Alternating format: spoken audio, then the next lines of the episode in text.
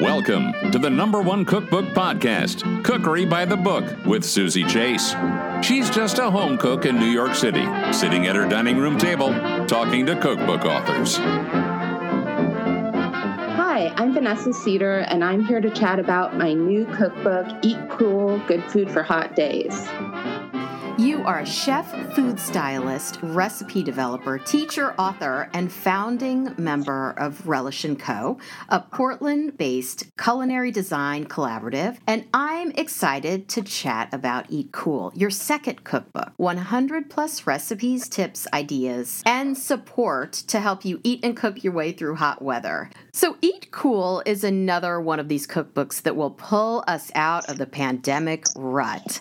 It's a fun, versatile guidebook. What's the objective behind Eat Cool? It just came from this organic place where I just started cooking in a new kind of a way. And I found that I was getting good results. My body wasn't feeling tired or overly heated from the way we were eating. We were eating really delicious food. We didn't feel depleted. So it kind of encompasses a number of things. It's to cook in ways that reduce oven, stovetop use, or making food items that require no cooking whatsoever. It's also cutting things in ways that kind of cut down on the cooking time, eating foods that are naturally cooling fruits, vegetables, grains, plant based proteins, and proteins that are lower in fat and less meat focused. And I'm not saying omitting all these things, but the food items that are heavier, alcohol based, fattier, to eat those more sparingly when it's really, really hot out. What are some of the different cuisines that you include in this cookbook? I'm really inspired by uh, cuisines from around the world. In my first cookbook, Secret Sauces, it also kind of has an international angle. So in this book, there's recipes that are inspired by, I would say, Japanese, Thai, Korean, Mediterranean, Indian, Mexican, Middle Eastern, uh, and maybe farm local source centric recipes. And I grew up in Los Angeles. That's where I'm originally from. Um, my grandmother was actually born there. So I'm a true Los Angelino. and if you look at the history there, there's a lot of Mexican, South American, Central American, and a lot of Asian culture. So I grew up eating a lot of that kind of food. Plus, going up north, I have an aunt who lives up north a bit. And so, you know, going to olive oil tastings and eating artichokes and all, all that kind of stuff. Um, that was part of, of my childhood. So that kind of inspires a lot of my cooking style. So, this is something you don't often get in cookbooks. You have a list of five criteria for this cookbook. What are they? Is it delicious and enjoyable to eat? Well, obviously, that's very important. You know, I, I don't want anybody to go to the supermarket or the farmer's market and spend all this time and effort cooking food and having it not taste and look delicious. Number two, will it keep you relatively cool? So that's really important here when you're eating cool. I had all these recipes tested by friends and neighbors, and I asked them how they felt after cooking the the different things or not cooking the different things because there's a lot of recipes in this book where you don't even cook. And then I was in the kitchen nonstop during the summer and it eh, you know I, I was developing into the fall winter but it really did start i did a majority when it was very very hot just seeing how i felt after eating these dishes that i was developing so that was really important the third one is does it avoid the need for lots of labor and cooking? You know, you want to kind of cut down as much as possible the cooking and chopping and cleaning when you're just so worn out at the end of the day. I tried to keep things simple so that it's not too time consuming. The fourth is can the home chef make it successfully?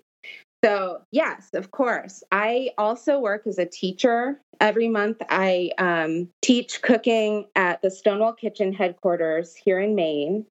And I absolutely love teaching because I think that cooking is a life skill that everyone should have. And so the teacher part of me comes out when writing a book too. And I want to make sure that everything is really clear and really well explained in the recipes so that people cooking the food know exactly what to do when making the recipes. And then number five, are its ingredients easy to find, or can viable substitutions be provided? And for that, uh, definitely. In a lot of the recipes, I include in the head notes suggestions for where to put, purchase hard to find items.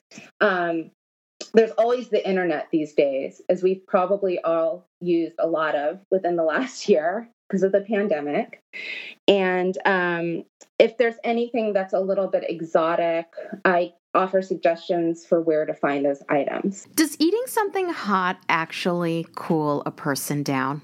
I did a bunch of research on this. I am not a scientist, but I really explored this concept of why do people eat this way in hot climates? And what it is is there are special protein structures called receptors in our mouth. And the one that kind of detects hot, spicy food and drinks is called the TRPV1 receptor. And so when we eat or drink something that's hot or spicy, it triggers the TRPV1 receptor. And that cues the nervous system to transmit a signal to the hypothalamus, which is kind of like our brain's thermostat. So when you eat the spicy food or drink something hot, it triggers it. And what happens next is our body starts sweating. And that's what cools down our body. So that's eating hot to cool, in a sense. So, on the flip side of that, when you eat really cold, rich foods such as ice cream or like um, an alcoholic slushy, which I actually have some of those in the book, but I say in the head note to eat them sparingly if it's really, really hot. It cools the body down a lot quicker, but it's more temporary because it has to work harder to digest it, which heats up your body. Now, moving from hot to cold, let's talk about your soup chapter. What is the key to good gazpacho? Because I feel like you either get out of this world gazpacho or you get like so so gazpacho.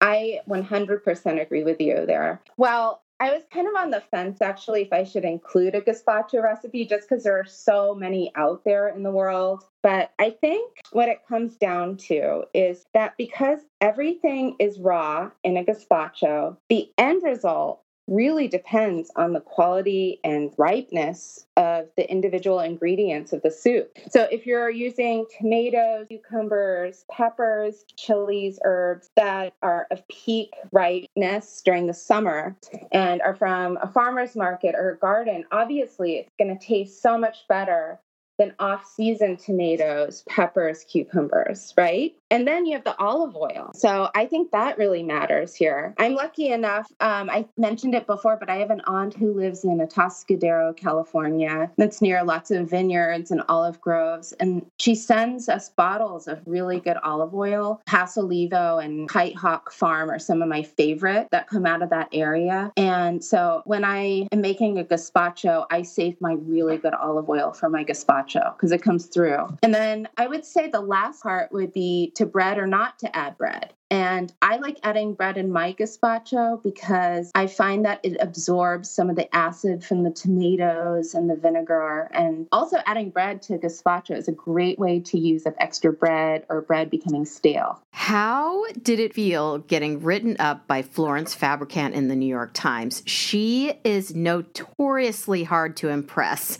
Take it from me. how, how would you know? she has never wanted to write anything about this podcast. Oh, wow. She well, has written I pitched her and she she wrote try again. And then I pitched her more, try again. She wrote that like four times to me. I just kept oh saying, I'm the only cookbook podcast, Florence.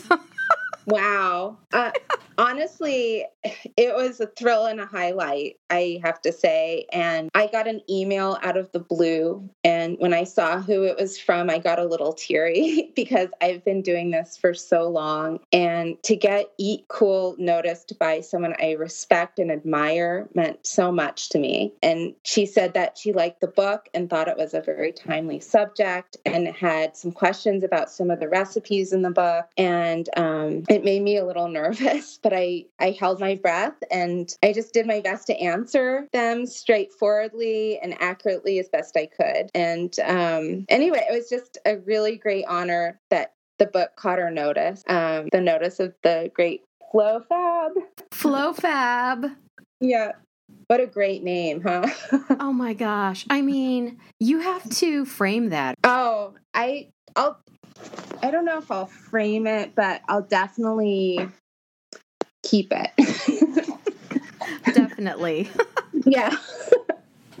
it's definitely kept in a safe place. In the cookbook, you said the cold seafood spread is akin to the charcuterie meze or cheese platter. Can you tell us about that? I find that when it's really, really hot out, I love a good tinned seafood. There's a whole variety. You know, you can buy really inexpensive tins of seafood and they're fine for the most part. Or you can move up the ladder and purchase really expensive tins that come from Spain. All sorts of things like razor clams kippers, herring, oysters, sardines. They're really all pretty good, I think. And so it's kind of a play on the charcuterie cheese board where you assemble a beautiful board, but with your tinned seafood, but then you balance it with peppery greens, different sauces, crackers, chips, crudité, all sorts of things like that. It just makes for a really easy meal when it's hot as blazes outside. So, normally when I start doing research for a cookbook, I look at every single one of the cookbook author's Instagram posts.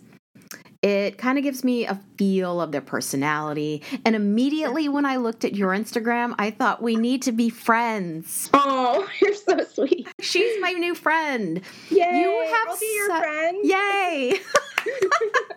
You have such a knack with photography. Your little family is darling, and I got so sad when I saw your beloved cat Birdie passed away, but then you rescued two kittens. So, one particular Instagram post that caught my eye was the beautiful cookbook collection at the Lincolnville Motel in Lincolnville, Maine. We stayed there in 2019, feels like a world ago, and we were up that way because I was teaching a class at the Saltwater Farm Cooking School run by Annemarie Ahearn. And it's this cute, modern, yet classic Maine inn. And shout out to Alice who runs it. She's great. It's a little bit north of Camden, Maine. There's a lot of great restaurants up there, like Long Grain. So, yeah, if you're ever in the area, you should make a trip, go up there. It's kind of a fun place to stay.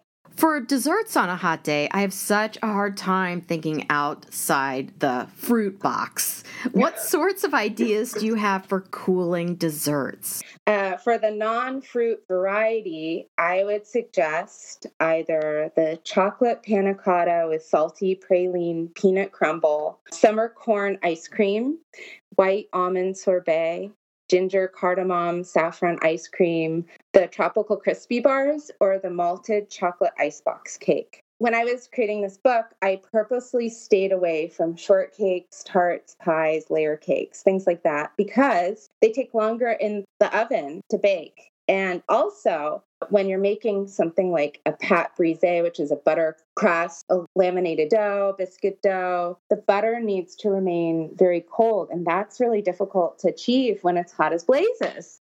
Tell me about the summer corn ice cream. I've never heard of corn ice cream.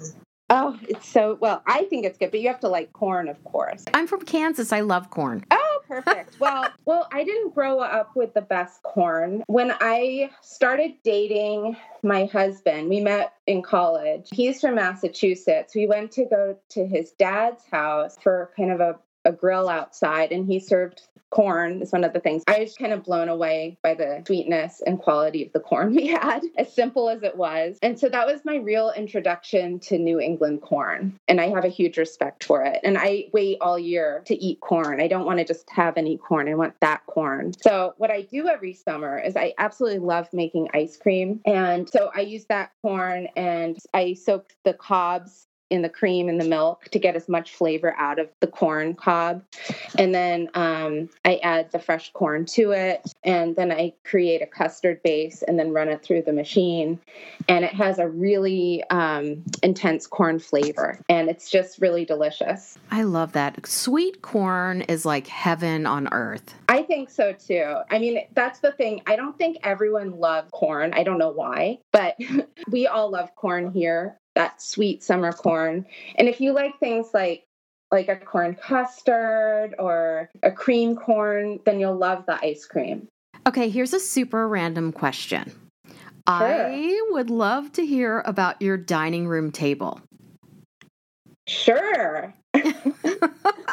um, well, we love antiques when we were first in Maine, um, we went in search of a table and we ended up finding this table that uh, it was in Buxton, Maine, and it was in a barn and it was just sitting there. It barely cost us anything. And it had been in the same family for over 50 years. What? And I'm not sure why they were getting rid of it, but we just absolutely love it. And it's where we gather and um, it served our family really well. And we just love it. And we try to take as best care of it as we can. I love old things. I like new things too. But I think it's also better for the environment. You know, you're just repurposing and you're loving something again and you're bringing new life into it. So I'm all for that. I know you're endlessly curious about food. So, what is some sort of culinary thing you learned this past year? Okay. Well, this is going to probably sound boring and a bit cliche at this point. Sourdough? Yes. Oh my God. How did you guess? I mean, there's not much to guess. I mean, we just really upped our sourdough starter making game. And it got to this point where, you know, we were making bagels and bread, and it became part of our weekly cooking rotation. But between working and remote school this year, our daughter's been in remote school all year. It just was hard to keep it going. And also, it was just getting to this point where we were just eating way too much bread.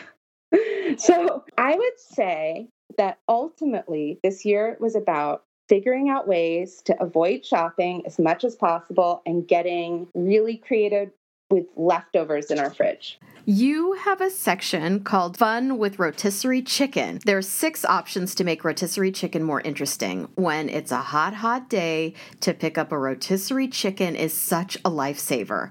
So I made your quicker shawarma recipe over the weekend. Can you tell us about this recipe? Sure. Well, what did you think, first of all? I loved it.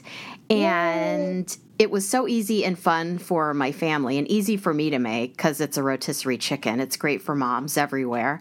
Yeah. But that sauce was so darn good.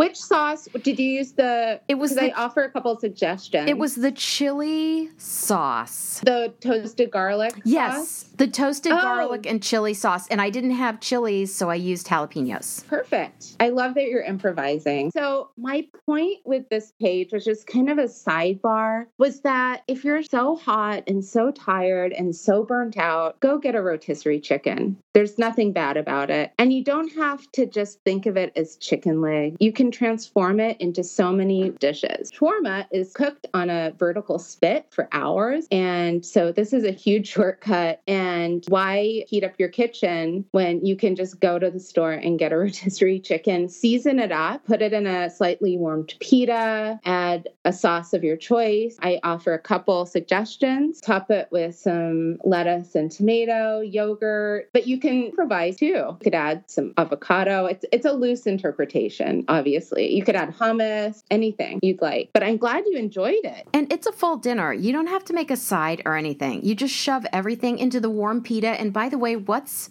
better than a warm pita? I don't think anything. Nothing. Right? yeah, it's great. There's a warm pita is just delicious. Over the weekend, I sort of combined pages 111 and 113 to make grilled shrimp with herb butter, tomatoes, and microgreens on sourdough toast. I really, really love the toast idea. Why have two pieces of bread when you can just have one and still feel like you're getting a full meal? And um, I'm glad you combined the recipes actually. I mean, I tell students this when I'm teaching that you can look at a lot of recipes as just kind of a loose blueprint or a jumping off point to improvise. But I'm really glad that you're having fun with the book and you're improvising from it if you don't have all the ingredients. That I, I hope people are doing that. Now for my segment called Last Night's Dinner, where I ask you what you had last night for dinner. So I started off with some really good olive oil. And then I toasted leftover pasta. I think we had uh, rigatoni. So I toasted that up in the pan until it got kind of like crisp, chewy, tender, and it had some more texture to it. And then I added some nice asparagus and fresh garlic to that and just kind of tossed it through and just heated it so that the asparagus was kind of crisp, tender um, a little bit of salt and pepper. And then I added eggs to it and I kind of scrambled it all together. And then a little bit of spicy chili and a shaving of parm. And then we had it with Coeur de Terre. It's an Oregon Pinot Noir. It's just fabulous. Uh, we really are into good Oregon Pinot Noirs. I yeah. want to give a shout out to your editor, Jono Jarrett. I think you should. He's incredible. I I can't say enough good things about him. I love Jono. You know, we are from the same hometown. Stop it, really? Yes, we're from Prairie Village, Kansas. Him? No.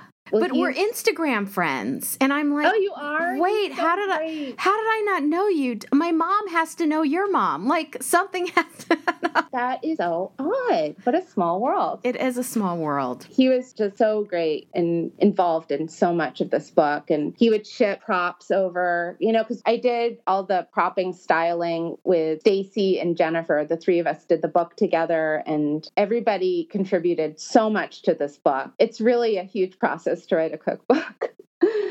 yeah, he was just such a wonderful editor to have. So, where can we find you on the web and social media? vanessaseder.com or relishandco.com. And then I'm at vseder on Instagram. Eat Cool is going to be my go to at the beach house this summer. Thanks, Vanessa, for coming on Cookery by the Book podcast. Thanks for having me. It's been a pleasure. Follow Cookery by the Book on Instagram. And thanks for listening to the number one cookbook podcast, Cookery by the Book.